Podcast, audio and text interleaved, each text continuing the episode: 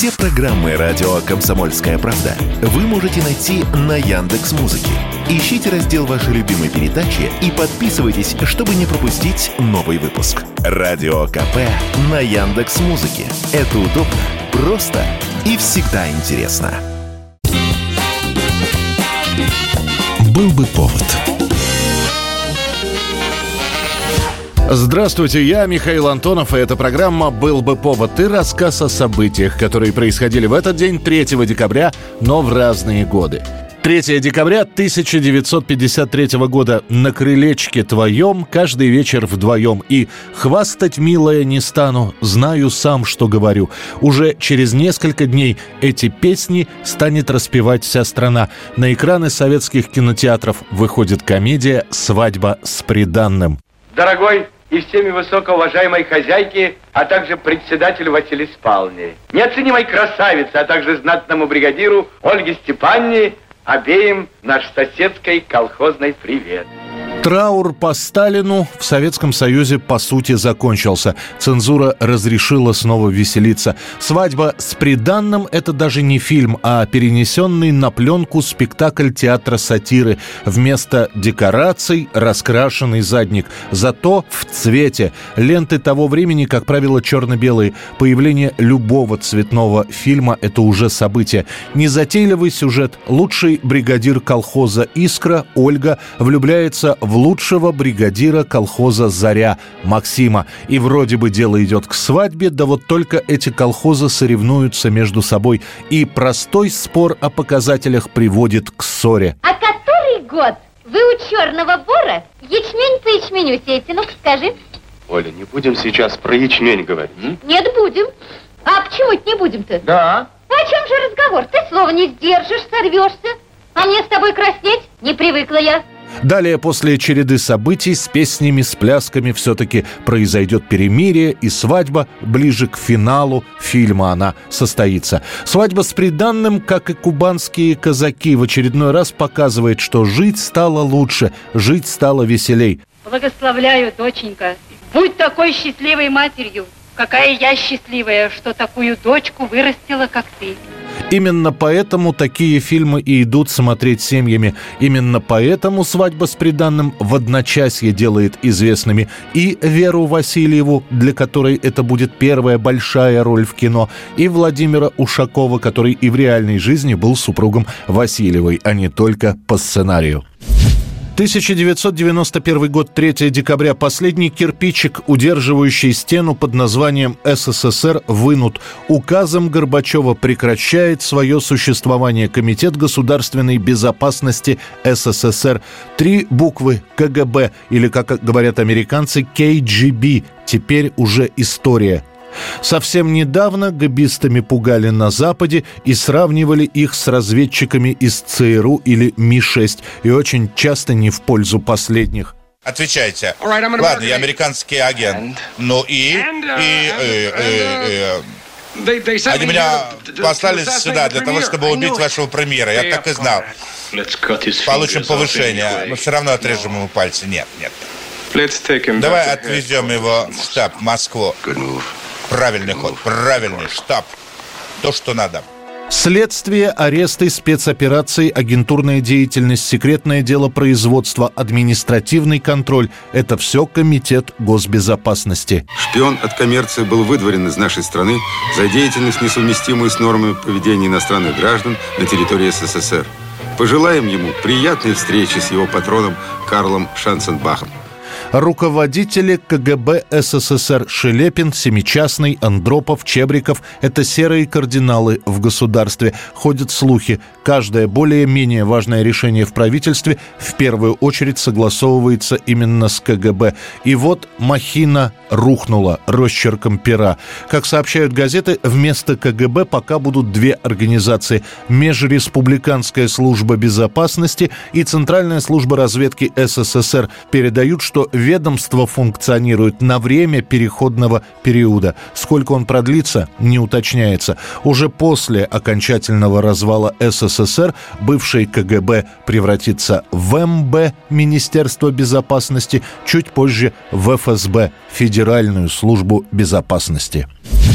1994 год, 3 декабря. Компания Sony представляет свою первую игровую консоль PlayStation. И происходит удивительная вещь. Sony сметают со своего пути двух игровых монстров – компании Nintendo и Sega. Remember, do not underestimate the power of PlayStation. Nintendo со своей приставкой Super Nintendo и игрушками про Донки Конга и Марио привлекает в большей степени подростков. У Sega и ее приставки Sega Saturn поклонников чуть побольше, постарше, игр немножко больше со стрелялками, с драками. Sony идут по другому пути. У них нет собственного производства игр, и они перед запуском приставки подписывают контракты с рядом игровых производителей – уже после премьеры выясняется, в каталоге той же Sega всего 200 игр, в то время как у Sony уже 400. That's right. The PlayStation is a mere $149, and you can also get leading titles like Crash Bandicoot and Jet Moto for just $49.99 and less. You are not ready. У компании Sony и на Sony PlayStation появляются эксклюзивы в Mortal Kombat, в Крэша Бандикута, в Дракончика Спайра. Поиграть можно только на Sony и нигде больше. Уже к началу 95 -го года Sony PlayStation самая популярная приставка в мире, а к концу 90-х она есть у каждого второго уважающего себя игромана.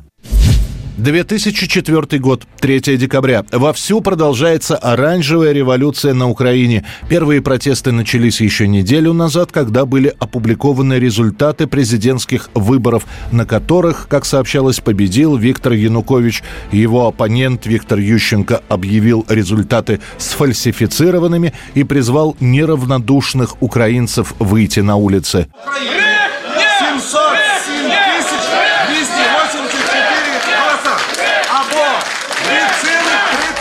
Далее будет и недоверие к Центральной избирательной комиссии Украины, и палаточные городки, и оранжевые шарфики на митингующих. Отсюда и название «Оранжевая революция». За всеми этими событиями государственная власть в стране практически перестала существовать. С огромным количеством митингов, акций, манифестаций. За этим, за всем немножко забыли об экономике, о производстве прервала свою работу Рада. Площадь независимости а, сейчас не заполнена народом. Дело в том, что основные силы оппозиции сейчас находятся а, у зданий, в которых располагается а, госучреждение. И они сейчас блокированы. То есть, по сути, весь центр города превратился а, а, в Арбат. А, туда невозможно проехать на машинах, на автомобилях. А, буквально через каждые 100 метров а, стоят живые стены. К первым числам декабря оппоненты Ющенко и Янукович сядут за стол переговоров. Спустя две недели будет решено провести перевыборы. По сути, это будет победа штаба Ющенко, да и вообще прецедент. Впервые на территории бывшего СССР итоги выборов аннулируются. Разом нас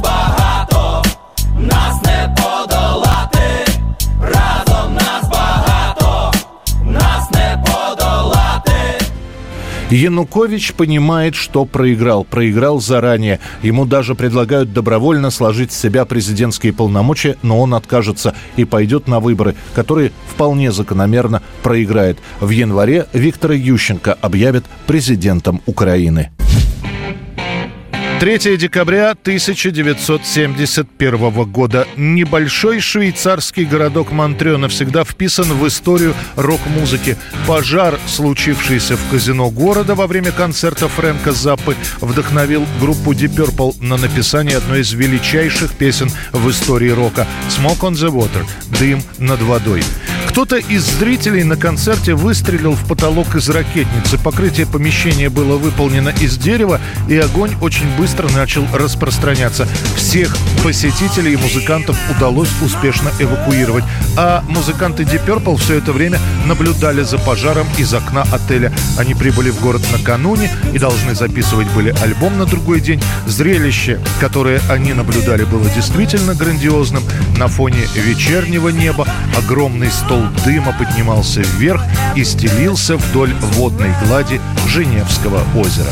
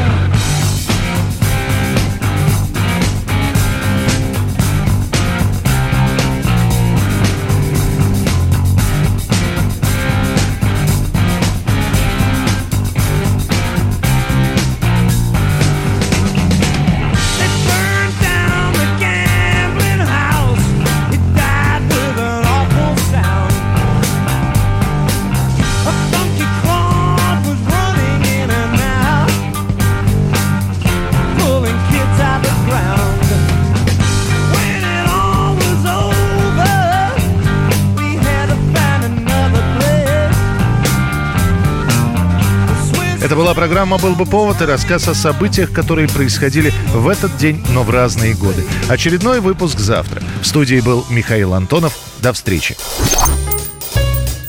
«Был бы повод»